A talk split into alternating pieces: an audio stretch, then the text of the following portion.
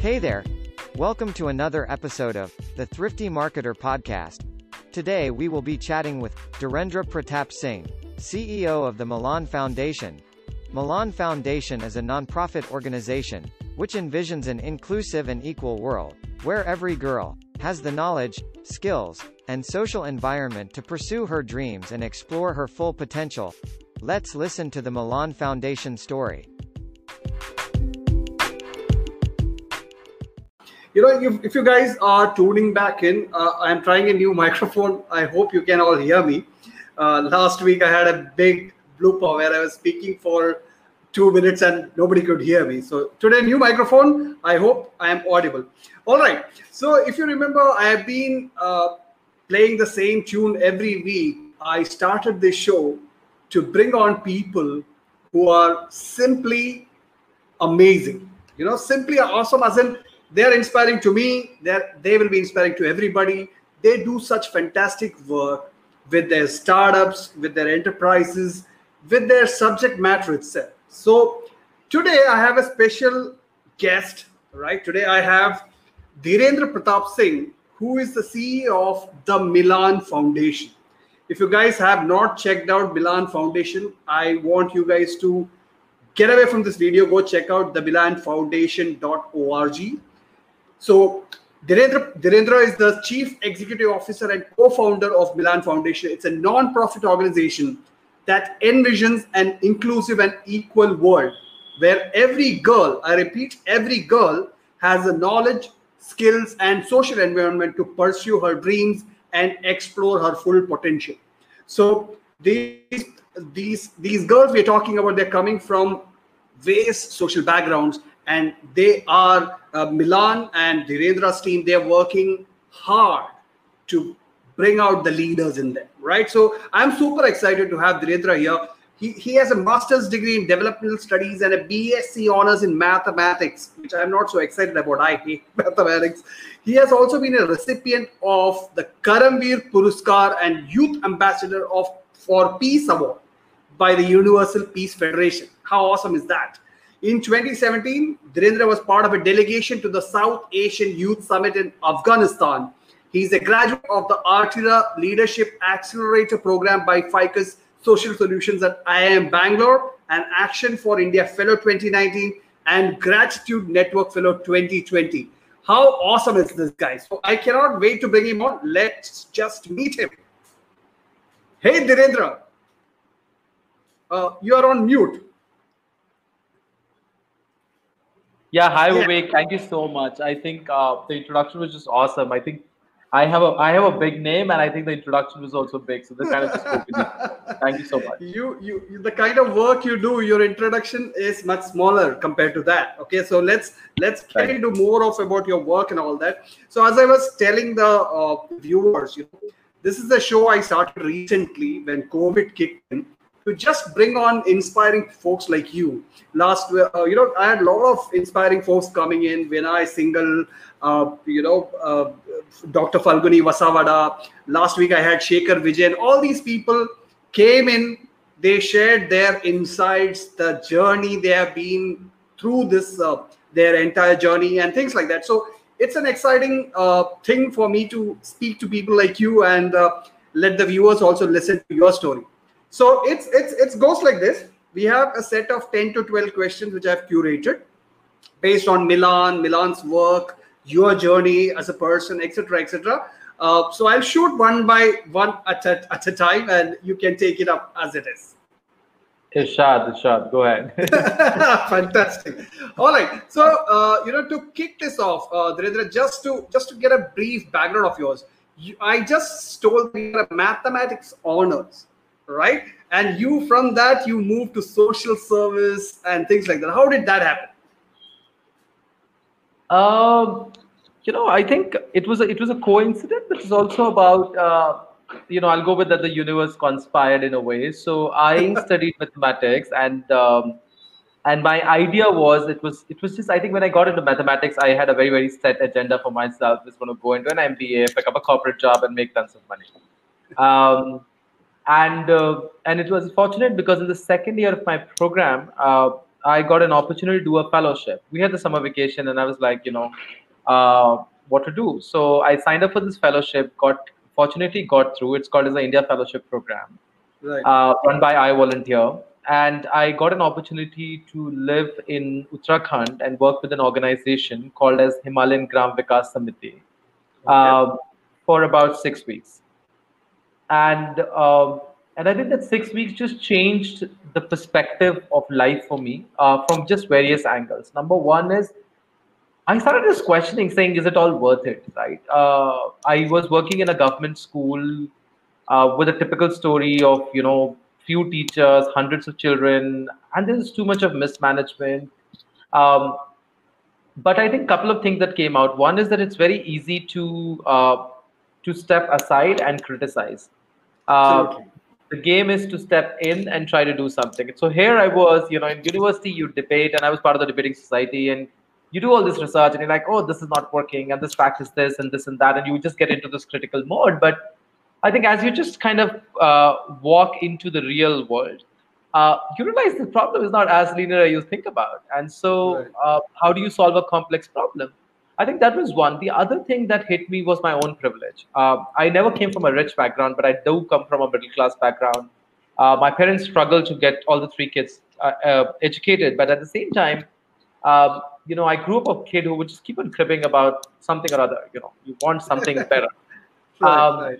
and then you're you're here where people where the kids are you know struggling to just get a food uh, one meal a day is a fight uh, and so you just really start questioning your own privilege uh, you know and and that's a reality vivek. We've not done anything to deserve it you know. The universe just conspired and we born in a family which invested in our education make sure we had everything we wanted to eat you know. The fight for our bargain was you know i want a pizza or i want a pasta or you know i don't want uh, the lauki tonight. And i think from moving there you just start looking at the fact that you've not done anything to earn the privilege that you have uh, but at the same time the privilege has given you uh, the knowledge the capacity to be able to do something about it. Uh, and i think that was a that was a time when i decided to uh, to do something about it. And and i'll be very frank my initial plan was never to do this lifetime. But that gradually became a journey. You know it's just you Right. fall in love uh, you think you're going to go for a one date and then two dates and three dates and you and then you realize you're married to the same person. So that's what happened to me uh, as i moved in the development sector Right, right. That that sounds like an origin story of a superhero, you know. Fantastic, man. I, actually, that, that's why you know. That's why I, love. I, I. Same thing happened with me, but it's not on the your scale. What I'm saying is, this show, for that matter, it was just a chat show with me and my friend. I just wanted to talk about him, talk to him about his business, and I started that. Then I started getting requests, and I started looking at my network. There are so many freakishly awesome people like you right for example you uh, I, I had abhishek majumdar here. All these Wow. people they they talk about just the answer you gave right? It's it's it's it i get goosebumps when i hear these kind of things. You know because we it's as you said it's very easy to crib about. You know you see garbage you crib about. Government is not doing nothing. But what are you going to do about it is the biggest question. Fantastic. I think I think that first answer really got me pumped at least. Right. So my next question is again, it's a follow-up question to that. What drives Dhirendra as a social entrepreneur? Uh, I think I think that's that's a that's a very interesting uh, question because I think I would answer that question from three different lenses. So I'm going to need some Absolutely. time. Um, Absolutely. I think there's a there's a personal lens to it. I I come from a middle, as I said, I come from a lower middle class background. My father got into the army because somebody had to do a job. Uh, They came from an agriculture kind of background, and I have literally seen uh, the struggle that my parents have gone through to ensure that three of their kids are educated. Right. The reason I mentioned that is because you know when you reflect back, you also see the power of that struggle because it's just changed the. You, it, it, it actually brought in an intergenerational change, right? From one my grandfather's both social and economic status was to my parents to ours. Uh, right. My brother is an army officer. My sister is a software engineer. Uh, you know, working with a large multinational company based out of Australia, and I'm a social entrepreneur. So I think that when you when you get in the reflective journey and you realize what can happen with education, you start realizing the power of it as literally a magic wand. Uh, right. It can Absolutely. change generations, and I think that is the power I recognize from very early while working in the government schools. Uh, right. Uh, the second thing that I would say was from an from an issue-based perspective that I work with is adolescent girls. Um, You know, they're the most vulnerable uh, in the country. There's no doubt about that. We've 120 million adolescent girls in India right? And we live in 2020, but if you just look at stats, uh, you know, at one angle we talk about going to moon, and the other angle is 40% of our girls are still not completing secondary education. Uh, all the government figure says 27% of girls are still getting married before age the age of 18 which basically is one in five girls in India. And that basically means you get into a vicious circle of poverty and exploitation and abuse altogether, and your entire generation goes for a toss. Uh, you know, same. You open the newspaper. I was reading it today. It's horrifying. A three-year-old gets raped in UP uh, and killed. Right. That's the world we live in. At the same time, you know, the power to really bring intergenerational and end intergenerational poverty comes from girls. They're right. the silver bullet. If you invest in them, there is data to say that uh, an educated mother is 200 times more, uh, you know, probably to kind of educate her children. So, so the point is, here is a population segment that is literally your silver bullet bullet to end generational poverty. Uh, but interestingly, in India, you'll be surprised only three percent of our CSR budgets goes on gender. Uh, we don't invest in gender much. Um, right. And, and so I thought that this is a niche area that we really have to go deep into. It's not about, you know, it's not the starfish story of saving one starfish at a time. It is right. about, you know, if, you know, if I may say so, if we can learn something from the politics, what is happening in the country is if you really will drive change, aapko mahal banana padta It's about right. really just challenging the social norms that that restrict, that creates the the narrative that is required. Um, right. And I think the the personal uh, story of realizing that this is education is very powerful. At the same time uh, doing a very calculated assessment of saying that if we really have to solve intergenerational poverty we need to invest in adolescent girls. I think right. the combination of that and the gap in the ecosystem i think the three of them comes together for really really drive me what i'm doing today. Um, and i think i'm really fortunate about uh, about the opportunity that i have to do what i do uh, you know when you uh, yeah i think when we just get busy a lot of our work is uh, a lot of my work i think personally goes into just writing proposals and requesting people for money and uh, you know and getting into program design. But when you look back and you know in the busy schedule when you get one call from one of our girl leaders who say uh, i just called you to thank you because this has happened and it just it just takes away all the tiredness and it just says it's worth it and you see and you experience the change. I think when we start experiencing change every day uh, every day just gives you the motivation to do what you do. Absolutely. I just i, I just got tears in my eyes. Uh, you know because this, you know the kind of work you do whatever work you do as in for your own sake and when you do it for somebody else the kind of gratitude you feel and kind of kind of uh, feelings you get it's really overwhelming right? So i, I know that you know uh, I'm not very big researcher or a expert on CSR and things like that, but I know that uh, adolescent girls and that specific area which you mentioned is one of the biggest pain point in the country. We have to take it, but it's good that it's people like you are in there, uh, you know, working hard with. I know a lot of your good projects. I have been following your work for some time, and I know that a lot of projects have so much of impact. We'll talk all about that fantastic uh, fantastic to share that what drives you. All right. So let's let's jump to the main question. So milan foundation a lot of people know it a lot of people don't right? So let's if i have to ask you what is milan foundation what kind of work you do? For somebody who doesn't know milan. Uh, yeah i think thanks you asked the question. So we are a non-profit organization to kind of begin with. Um, and we primarily work with adolescent girls. Right. Right. Uh, that's in a nutshell that we do. What right. we do with adolescent girls is uh, we we use leadership development approaches uh, to look at some of the 360 degree problems that the girl face, girls faces, right? So right. our programs aimed at ensuring that the girls clear secondary education. Our programs aims to make sure that the girls don't get married before the age of 18.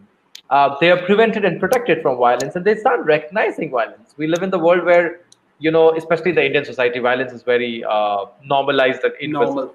Yeah, yeah. Um, so they start recognizing it, and more than anything, they just have an agency of themselves, right? Um, the you will live in an era where uh, you know, especially in the gender notion, if you say uh, the stories for the girls is written much before they're born, and they're Absolutely. expected to just live that story. Right. Uh, and so, if I have to give in a brief of what we do, we really challenge that story and we try to change it. Uh, and not us. We want the girls to start challenging that story, start challenging those social norms, and create a new narrative for themselves, uh, and see what is possible.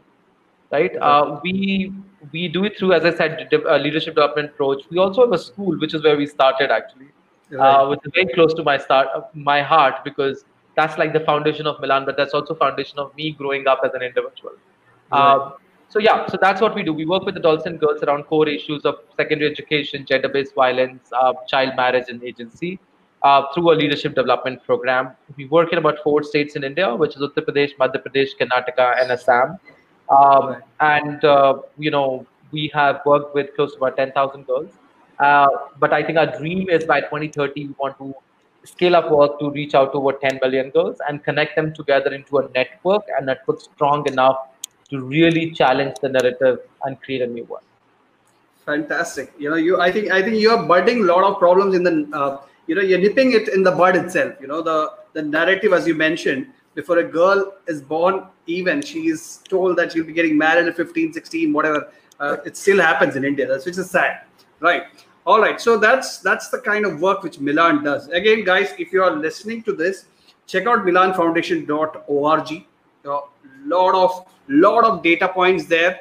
Lot of amazing. Dhirendra just said mentioned the answer in three or four or five sentences. But if you go check out their impact page, go to the website, check out the impact page. You can see the figures for yourself, the kind of impact, the stories of so many girls. You know, uh, talking about the kind of transformation they have gone through by support of these folks. Go check it out. All right, uh, Dhirendra, moving on. My next question is: I love the phrase when you was, when I was doing the research on Milan. I love the I love the phrase that building a movement for girl leaders.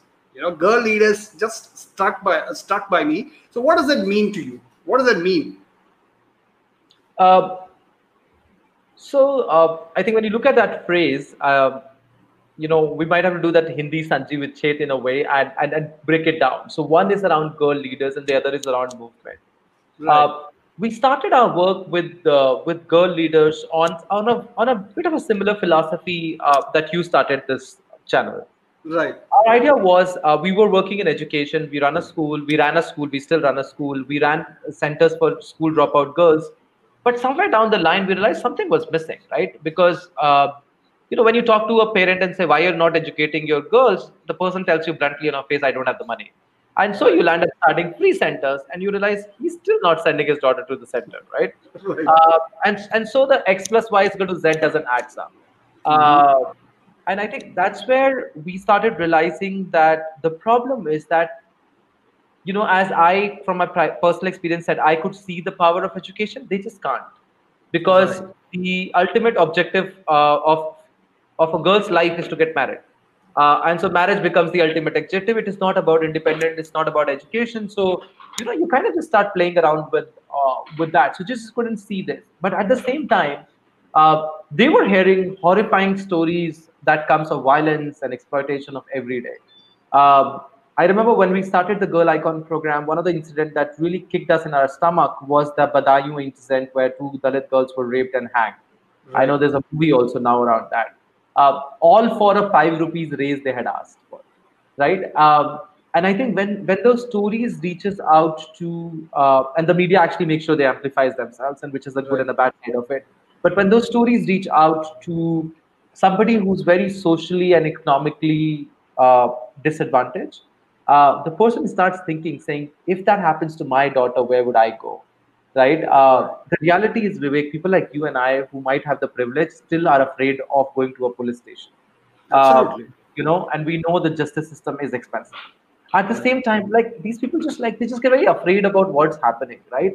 And Right. so we saw that the negative stories had the effect to push them back. So we said, can we bring positive stories to take a jump? When you take a two step back, you can either take it a jump or you could just stay there and say, you know, I'm Right. behind. Uh, and the idea was, can we can we create local role models, right? Because the the stories that we were bringing in from outsides of Kiran Bedis and Sania Mirza of the world are amazing stories, but a tribal person doesn't connect with them. A rural person just doesn't connect with them, right? Right. Uh, they'll give you an argument of saying, oh, they came from Delhi and they have this support and their father was that we needed to bring role models from the grassroots, somebody who lives in the community, somebody who can show them what is possible. And that's where the girl leaders concept was born. We said, can we really invest in these girls to be the future of tomorrow, to just show the community of what is possible? Uh, you know, today, uh, our girls, like I remember one of my inspiration is girl from Raj, this Rajkumari from Bulandshahr. When we first uh, went to her village for an interview, the women were sitting on the ground because they're not allowed to sit on the same uh, like a cot where the men are sitting. And that was that's the gender difference we're talking about. This girl was told that after class 8 there's no point of getting like you know studying. This is this is just useless. Fast forward she's now in her graduation and she's enrolled about 16 more girls into school in her village. Wow. those are the stories we need. That's why we need girl leaders right? And that's where our work started. Uh, now that's one part. Now i'm going to come to the second part which is the movement building part right? I think in hindi there's a kahavat ki akela chana bhar nahi jog sakta. So the idea is that once you have one girl leader if you start creating one one girl leaders individually it's very easy to conquer them. And so you need to bring them together into a network. Uh, right? The power of collectivization. Uh, and that's where the movement comes in right and and and just to explain a bit more to of the movement building uh, you know to your viewers and everybody just look at the power of the me too wave movement if one person had come out with the story it would never have become a movement right Right. people right. would just talk 10 things and saying oh she's saying this because x y z but when hundreds of people women start coming in start sharing their story a lot of people were just pushed back and saying oh the problem was so deep we didn't realize this this was happening in our own office we didn't realize this Right. uh, and i think that's the power of the movement so Right. what we are basically doing is we want to build these cadre of uh, girl leaders across the country and connect them together into a network, a network strong enough to really break the shackles of uh, gender inequality in our country. Absolutely. I think that's what I would brief uh, brief it. with. Yeah, I, I know. I, I you know I'm, I'm getting the point now because uh, that's now it connects because when I went to your website, I was reading stories of girls who were talking about their journey and things. Now I can relate to it that I can imagine that how they would have been prior to meeting you guys, and now the confidence they have in their words, their body language, or their pictures, the the shine on the face itself is too different, right? The power of leadership coming through your education programs that's just mind blowing actually fantastic. So now uh, that's a good way to empower uh, kids basically right? That's the right way to bring them up as well right? Right. So uh, you know so i want to i want to just uh, dig a little bit deeper because you just mentioned a little bit about it. I want to talk about some of the major projects you guys are working on. You know you have some of them going on. So currently some of the major projects you're working if you can share some information on that that would be fantastic thanks, Vivek. Uh, so in terms of projects, we have two major projects, and I think the Right. biggest program. So, uh, so one is our own school, which is what I was talking about. We started. So when we started our journey in 2007, we were college kids. Like I was 18 years old. Um, so we were just college kids. We had no plan to build a school. Uh, believe me, I don't even know what it meant actually building a school. Um, we started with a small learning center in a village in Sitapur. Our, we knew we wanted to work in rural areas because you know, they Right. were just left behind. Right. Um, and it was surprising because in next in three to four months, the center grew from 10 kids to about 48 kids. Um, Wow. And then uh, we know the community came together and said, you know, there is no uh, school for about 15 kilometer radius. Can we collectively build one? Uh, we didn't know what it means, but the fact that uh, they actually offered to even donate land. Uh, and interestingly, Milan was registered because you need to be a legal identity to uh, to you know accept uh, land in a way. So that's how Milan was started, and then we built a school. It took us almost 10 years to build a school. We run the school for about 400 kids uh, in Sitapur in Uttar Pradesh. It's called as the Swarachna School. It is the heart of Milan's work, um, and and we've learned a lot from there. The other program we have is the Girl Icon program, which I was just talking about. Uh, it's a leadership development program for adolescent girls between 12 to 18 years of age who have shown the courage and commitment to drive change in their own lives, uh, but also lives of other people. Uh, so Right. that's the that's the that's the Girl Icon program. I do want to talk a bit about the design of the Girl Icon program in a way. Sure, Uh, sure. So, uh, so the Girl Icon program, you know, when we we're doing research and saying, okay, so how should we do a leadership program for adolescent girls? Uh, we said it needs to be, you know, uh, it needs to be built on the leadership pedagogy because leadership starts from self, right? It's not just screaming on the street and saying, oh, this needs to change. It needs to start, uh, you know, with uh, with changing yourself. Um, and and so uh, the our, our leadership program is built on this philosophy of leading self, leading others, and leading social change. Uh, Okay. All talk, no action is is always a bad idea. Um, so when we select these girls, and they're selected through a very rigorous process. Uh, Okay. in, just to give you some numbers of what I'm talking about, the last batch we onboarded was 250 fellows, uh, but we had 16,000 applications. Wow. Wow. So it was just like, it, it was a lot of work to just do shortlisting. And we are questioning ourselves saying, you know, are we even uh, competitive enough or equipped enough to do such a, uh, um, micro level of uh, shortlisting? Yep, yep. So once these girls are selected, uh, they get into this two-year journey, which has about four residential training for about a week long. After the first residential training, the girl uh, goes back to her village and she mobilizes about 20 more girls. And so now these 21 girls meet every 15 days on a predefined curriculum. Um, in the second training, it becomes interesting because now they're trained on design thinking principles. So now when they go back, these 21 come together and look at one issue that impacts their lives the most in their community. And they design a project around it. Uh, the project is also interesting because uh, the girls have to do everything. They are given a budget of 2,500 rupees and a target of 100 people. Uh, and imagine this is like, you know, a girl who's not moved, allowed to move out of her house is now supposed to stand in front of 100 people in the village and give a talk. Like, you Right, know, right. and I think that's a transformation journey in a way. So if you look at the two-year journey, uh, you know, it's leading south. So one girl works with about 20 girls, and these 21 works with about 200 people, and that's how uh, you know the change ripples itself.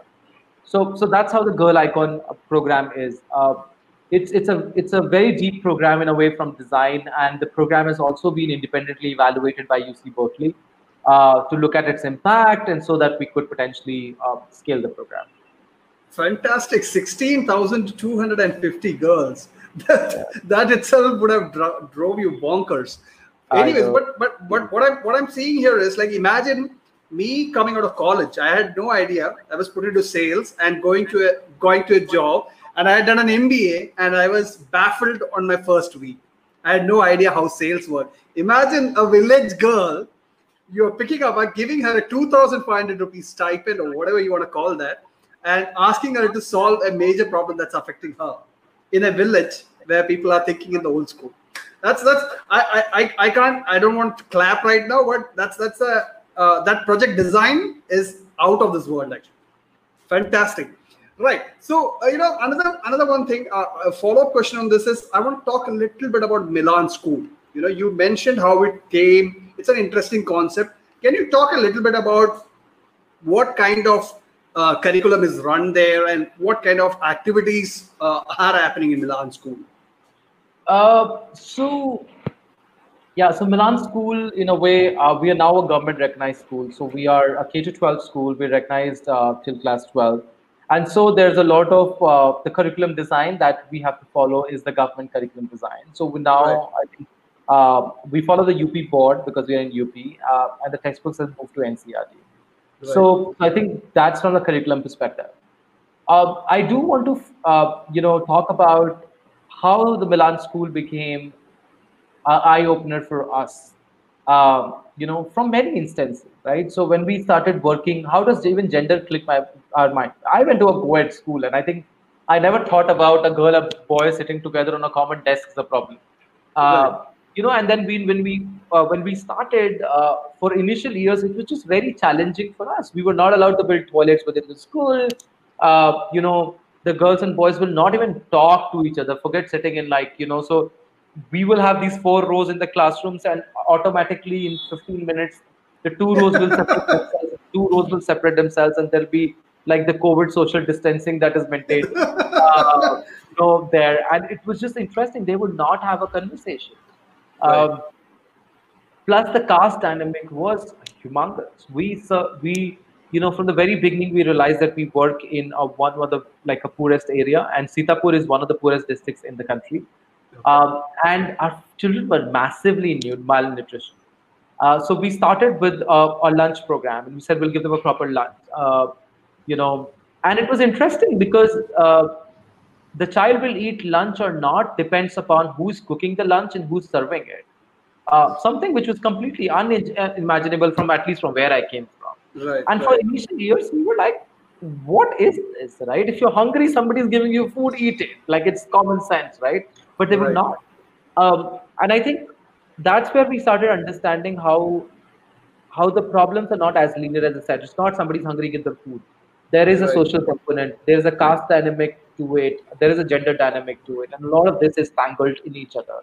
Uh, untangling it is where just I would say our define our journey of the school kind of comes in.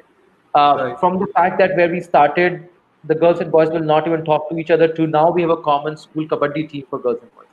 Right? I think right. we've just come a very very long way uh, in that sense. In terms right. of the education, I think we've tried our best. We, I would definitely say that I would not claim ourselves to be the most innovative school in the country.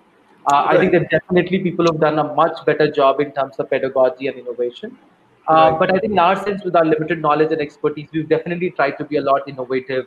Uh, just considering that the children we're working with, from a knowledge perspective, lag behind a lot.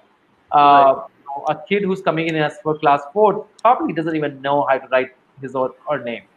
Um, but convincing the parent to tell them that the child doesn't know it is not an easy job. Uh, so, so it's a it's a battle that you kind of just pick up and you say, okay, you know, I'm going to just probably put the kid in the grade three. That's a negotiation I can have, but but still, there's a long way to go. So I think a lot of innovation has happened there. Uh, the other thing that I will talk about, which is the foundation of the school, is just the uh, the marriage with the community, right? So we had. Uh, uh, when we when we started as a center, we had people who were in class, young people who were in class 11th or 12th, who came to volunteer, and now they've done like a master's and a B.Ed, and they work as a full-time teacher in the school. Uh, wow. we supported their education over the course.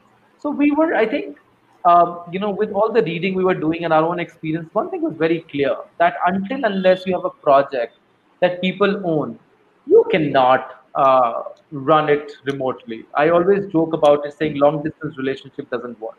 So right. if you don't build projects that the community is going to own, you can't. You will never be able to sustain the.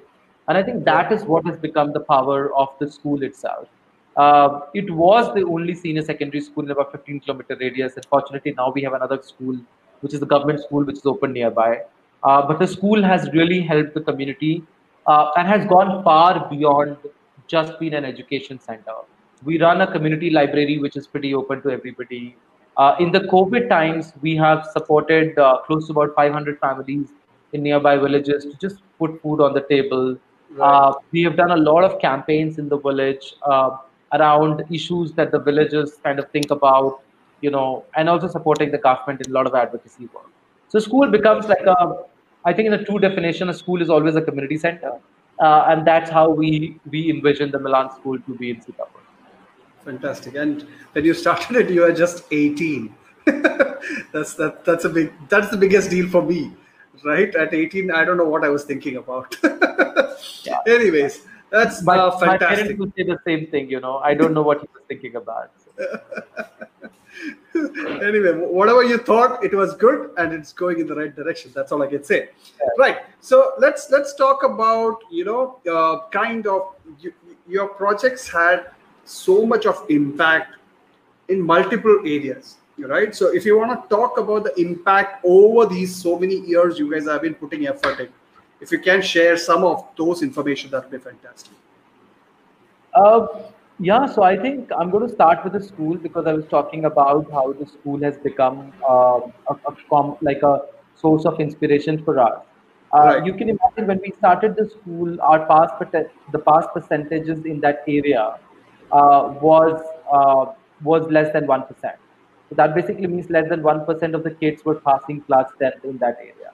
Uh, right. And now I think in the last, you know, in the fast forward scenario, in the last five years, we have the, the, the Swarachna school has delivered 100% results both in class 10th and class 12.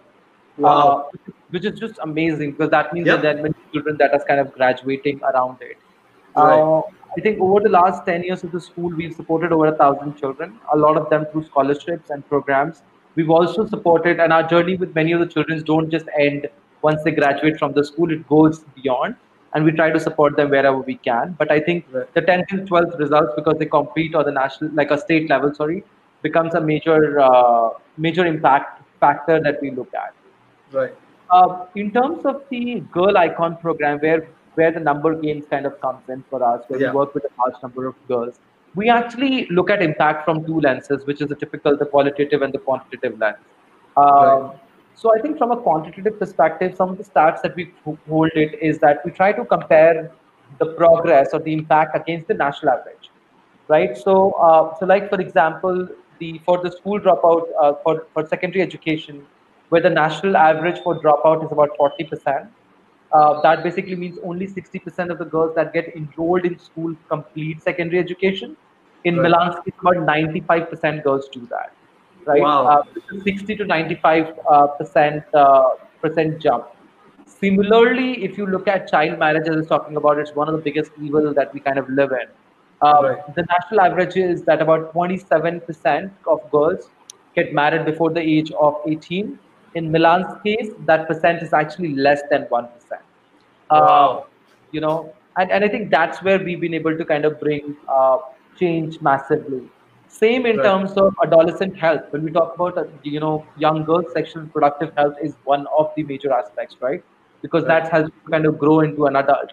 Um, and so the national kind of, you know, research shows that only 28% of adolescent girls are aware about sexual reproductive health.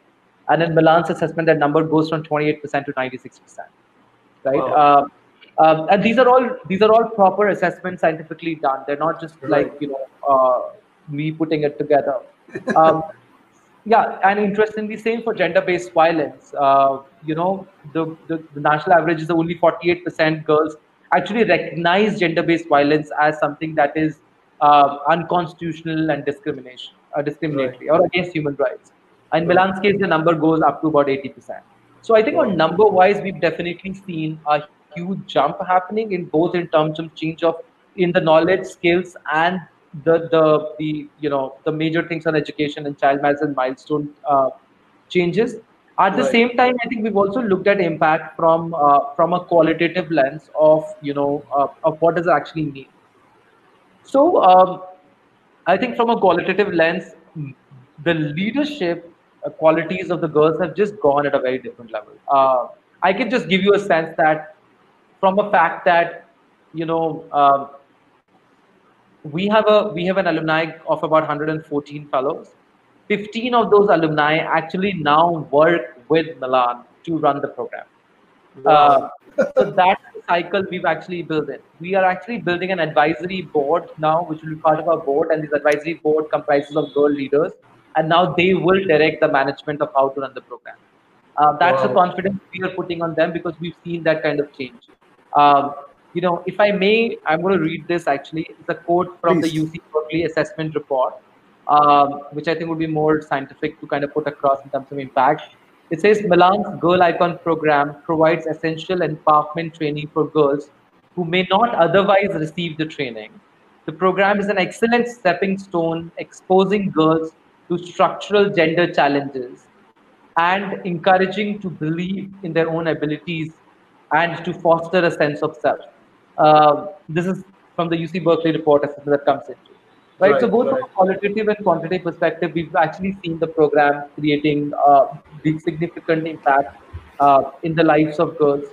Um, I think if I may just add on it anecdotally, you know, if you look at our own lives, uh, that's what I talk about the knowledge, skills, and attributes of social environment in our mission statement that we read out. That's all it is, right? Our parents gave us the knowledge or access to knowledge. They gave us the access to skills. They gave us Right. the social environment, right? They gave us Right. made sure you study for eight hours and you could become an whatever engineer, doctor, whatever they think about. But they created that environment to support it, and so these girls don't have. What I mean to say is that I think there are aspirations. Young India has a lot of aspirations, both young boys and girls. All they need is a pathway or access to, to take that aspiration to a level. And I think what the program actually does is to provide that access. But while Absolutely. saying that, that we're going to just show you the road, you have to walk it. We're not going to walk the road for you.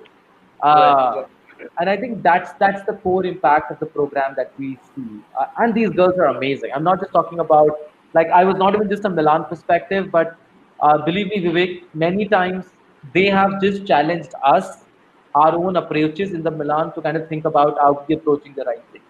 Uh, Right. You know, our idea of really looking at them as a second line of leadership for the organization and the program has come from the fact that they're just extraordinary. You know, from in- from stopping child marriages to enrolling girls back into school to having conversation around menstruation uh, and the kind of innovative projects they've done. Some of those things that I would say at their age, which is 14, 15, 16, I would not be able to do that. You Right, know, right. uh, if I have to, uh, if I have to do a video of myself, uh, and this is, you know, just uh, I, I, I always, uh, me and my wife always get into this tussle about, you know, clicking selfies, and because I just don't like, I, I sometimes feel I'm not that confident enough to have so many pictures around and all of that. And then you see these girls, right? They have they have so much of confidence to make their videos. Uh, we had a girl who's made a fantastic video around COVID awareness, uh, you know, which went even to the Ministry of Health website, and they were just talking about it. And and I was like, how did she do editing? She doesn't even have a laptop. I, I have a MacBook Air, and I don't know how to edit a and that's the that's the uh, that's the power that's the exceptional power that they have come i think our support and i know i'm going to sound humble here but seriously our support is uh, is, is just to stand by them the most of the hard work in the journey is what our girls do and that's why we that's the impact we create and that's the that's why we just salute them for every fight they pick up every day so that their daughters and the next generation doesn't have to uh, to fight the same battle Right. I can I can i can uh, sense the excitement in your voice when you're talking about the girls who have gone through Milan's program. You know, so you know you you're you're a little bit too modest here. No, you know, or too humble because without a program like this, I am pretty sure these girls would not have reached. Maybe they would have reached, but this is a perfect stepping stone. Like UC Berkeley has rightly put it, this is the perfect stepping stone for them to at least realize that they have so much of potential in them. And the best testimony for that is they coming in and advising you about the programs to be designed in that way. That's a perfect testimony for that. All right. So let's talk a little bit about the future plans. What are the future plans of Milan Foundation?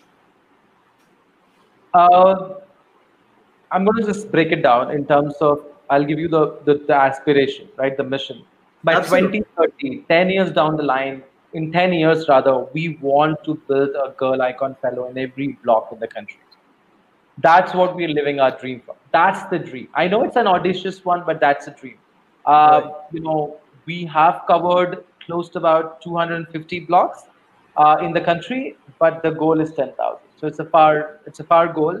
Um, and we believe you know we will be able to do this. But that's what we want to do in terms of the larger picture. Um, in terms of tangibles.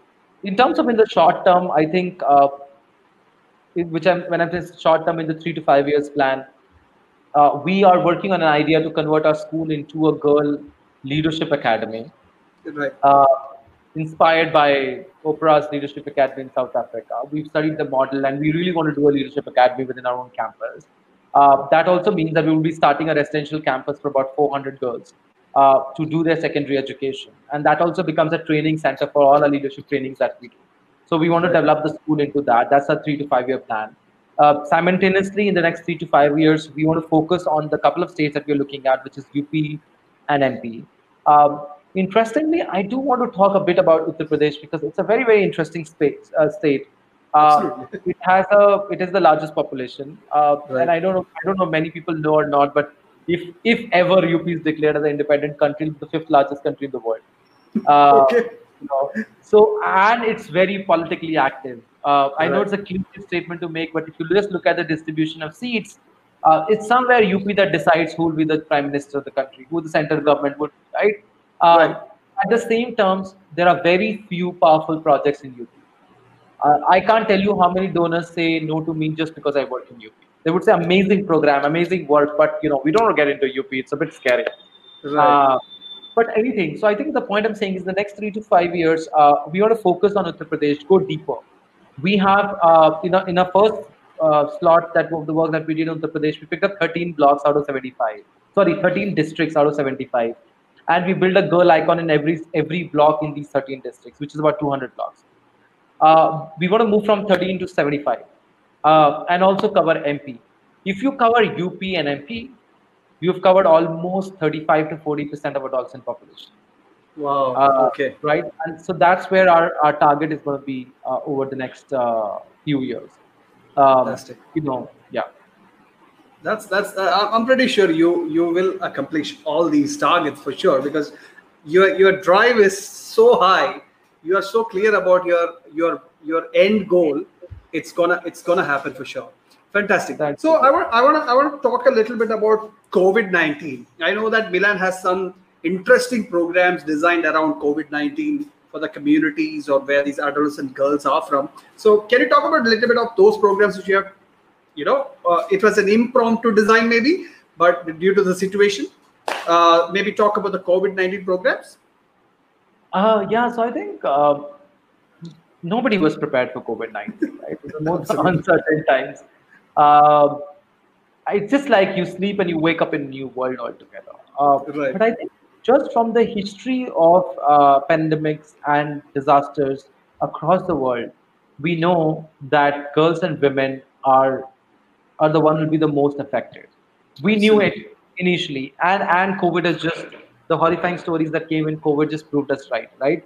Uh, right. The lockdown happened. Migrant workers went back, but even within the families in the houses, frustration went out in form of violence on women and girls. Absolutely. When there was lack of food, they were the last and the least to be fed.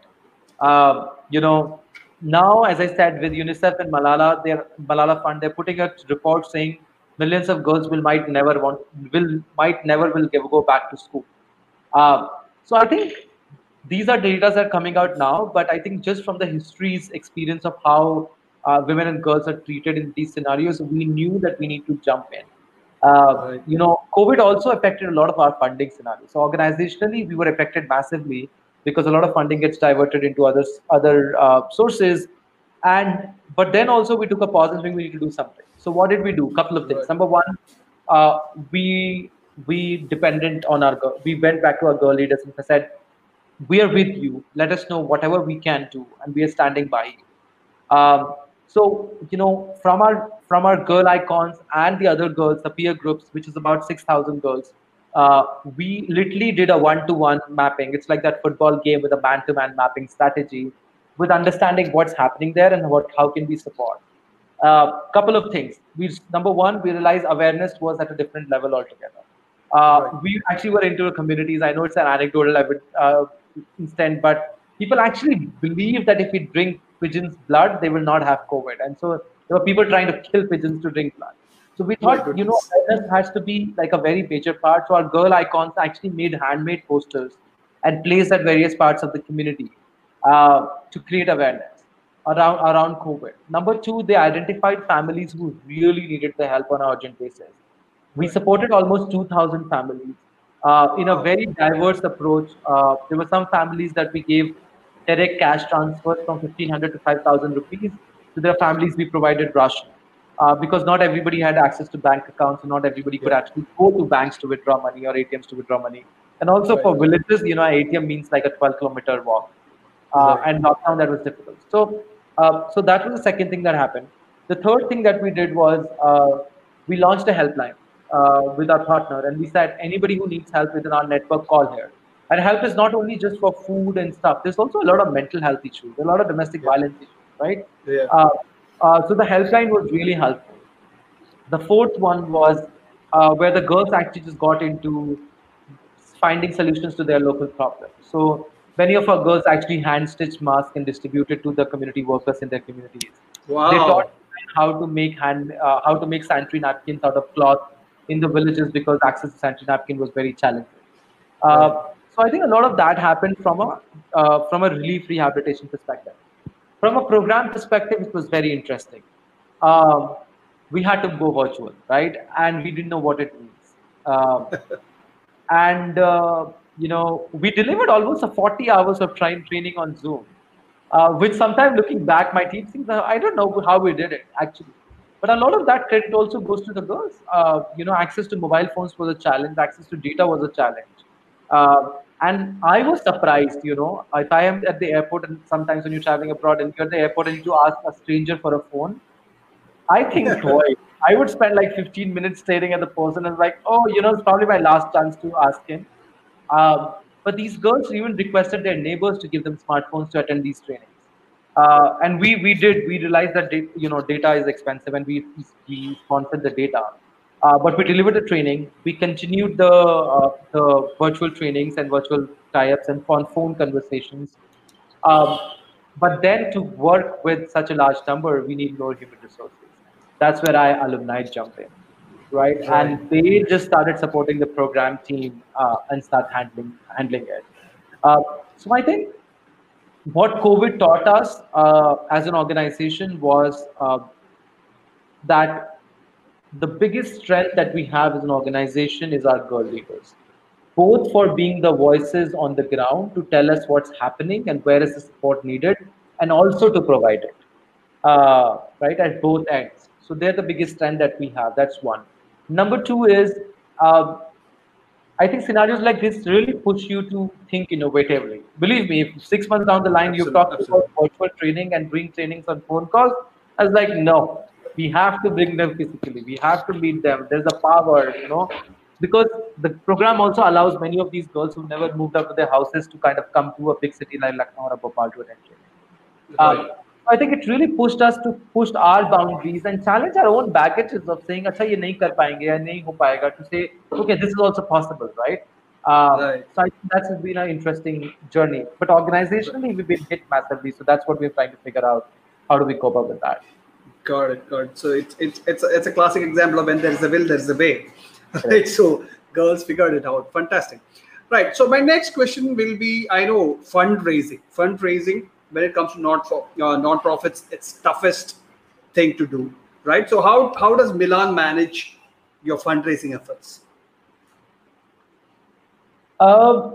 So Milan's fundraising is a combination of uh, support that comes from uh, corporate donors, individual donors, uh, and foundations. Uh, right. One of our largest donors has been the Edelgive Foundation from the Edelweiss Group, uh, which is also our anchor donor. Uh, you know, which has been our anchor donor actually, and that basically means they've covered most of our organizational costs, and, okay. and and so that's been there, and we're very thankful to them. And then we work with global foundations like Girl Rising. Uh, we work with IIT.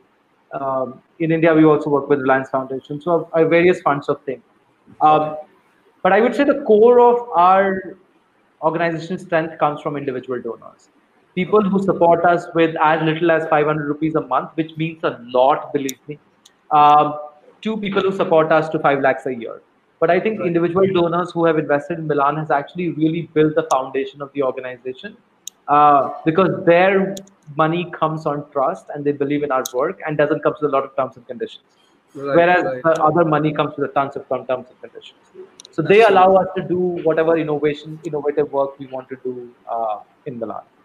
Right, right. So you know, so this is again a follow-up question on that. Like you guys are doing a fabulous work. You know, whoever has listened to you for last 50 minutes, pretty sure might have their socks would have been blown off you know because a normal person like me i cannot think or even imagine doing work like you you know it's it's it's on another level as as itself So, how can people join this movement?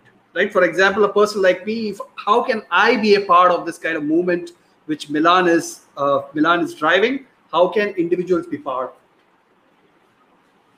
Uh, I think I'm going to I'm going to disagree a bit on that. I think I think when you whenever you talk about a process of change, uh, you know there are people who are doing the work on the ground, but there are also people who enable them to do the work.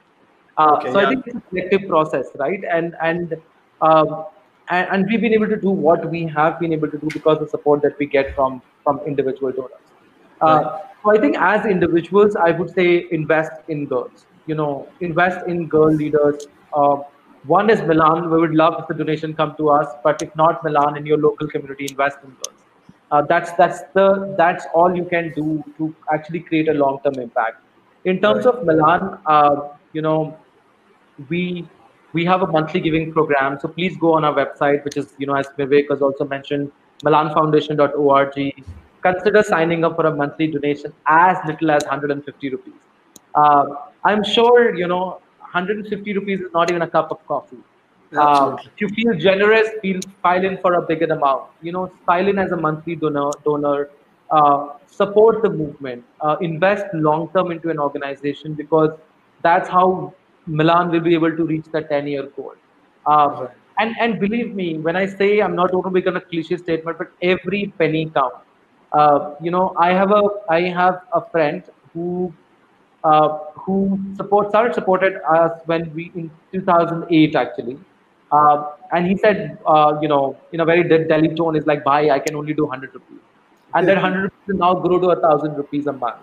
But I can't tell you that in the 10 years support he's done, that money has helped us out in, in places where we we just couldn't have access to other money, and it keeps on accumulating and really supports it. Right. Uh, so yeah, I think believe in the power of that you could actually do something. Like we tell the girl icons, you have to take action. Our, our, our tagline for them is stand up, raise your voice, take charge.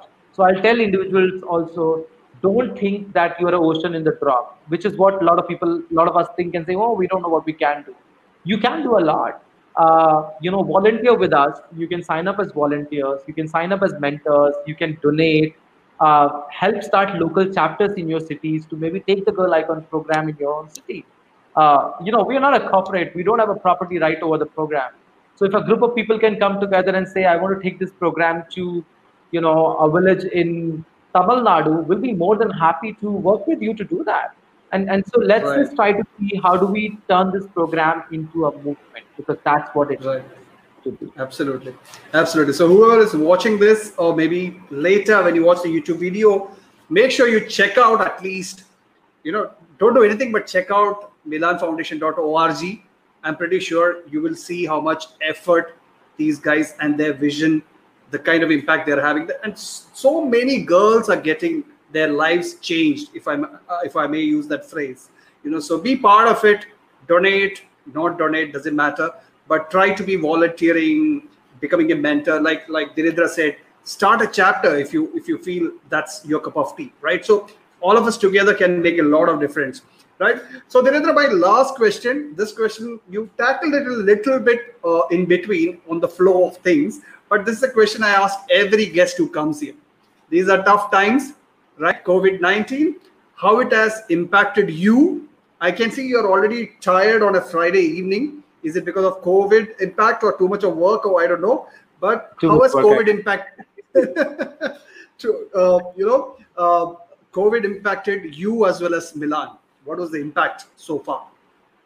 Um, I think individually, I would say COVID gave me time to reflect uh, in the initial days because you know it is uh, we had too much happening in the organization with with donors backing out, money getting diverted, challenges on the ground you were hearing. Um, you know, and it, it, it, it's, you know, sometimes when we put numbers, uh, we talk about, you know, we work with X number of girls and blah, blah, blah but actually they're real lives so when you get a call from somebody and saying you know there's been a case of violence or somebody's child marriage or something is happening it disturbs you and what covid did was it it taught you to be in a closed room and process it because you can't do right. anything about it uh, right so i think it just taught me personally a lot of patience uh, to reflect in uh, really understand what I am in the larger universe uh, and the role I can play. So, you know, in and, and saying this in the organizational context now, I'm one of the co-founders and I work as a CEO. A lot of time, you know, just as a head of an organization, you want things to be under your control. Uh, because that's where you get your comfort, right? Uh, and what right. COVID does, it just throws you out of the bathtub and says, boss, you're naked out there, now figure it out. um, and I think that's exactly what happened. So personally, I think I've, I've learned to be much more patient. I have, um, I have, um, I've actually experienced the impact of the work that we've created by Girl Icons taking charge on the ground because we couldn't. Uh, you know, which has been very motivating. And personally, I've got a lot of time to connect with my family, which I'm very happy about. Otherwise, I travel a lot, so you know that's the other part. I can understand. Um, organizationally, as I said, uh, our, we were we were in we were almost in the process of raising money for our next five year strategy, and we had some large commitments which were coming in, uh, which went for a complete toss. Uh, rather, we were we were cases where people were telling us, "Oh, they didn't figure out how to survive for the next 24 months because you might not get any money in the 24 months." And I'm like, "What are you talking about?" um, so I think organizationally, as I said, uh, you know, like for example we hit massively and therefore we went back to our retail donors and we're trying to seek fund one of our biggest gap is like our girls are graduating in october and as a promise we give them about 20000 rupees of uh, learning grant as an education scholarship but two of our donors who had initially promised to support that actually backed out so we are running a facebook campaign we are trying to reach out to people to see if any you know if we can all pitch in small amount of money uh, to raise the 30 lakhs we need to give them scholarships so yeah, massive hit. But I think I love the team's energy that is kind of put in the girls who inspire us every day. Uh, and I hope that we've learned a lot in the process and we'll come out uh, stronger, a bit more optimistic, a lot of hope and energy in the new, in the post-COVID world. Absolutely, absolutely. I'm pretty sure you will do all that. Uh, and uh, first of all, my humble uh, gratitude for you to joining the show. Uh, I've never met you in person, but uh, I, I can see uh, you know what kind of person you are by your words and your body language and the vision you have you know so i'm really really really uh, grateful that you joined and shared milaan's story here that's i just called it milaan's story when i was posting it on social but it's much bigger than a story you know it's it's, it's like an epic thing so uh, i will be one of your cheerleaders on your journey ahead for sure uh, and uh, stay safe thank you so much for joining me today no, thank you so much, Vivek. I think I'm really uh, privileged to be on the platform. Uh, I loved speaking with you. Thank you so much. Uh, you've been very generous with your words, and, uh, and and and I think I love the design of the conversation. So really appreciate so- it. I hope more and more people watch KSMB Talks, and I would be looking forward to your next episode soon. Thank you so much. Stay safe, and see you soon. Bye bye. Same here. Thank you. Bye bye. All right, that was Dhirendra Pratap Singh, CEO of the Milaan Foundation.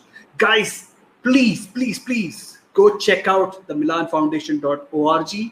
You know, these are the times when we all need to step up for the adolescent girls in the country. Like uh, Dhiren and his team, he, they have a lot of, their vision is so ambitious. We all need to support them. And I'm so grateful that he came out to the show and shared his story. Thanks for listening in. For more such exciting episodes, please follow the Thrifty Marketer podcast. See you soon.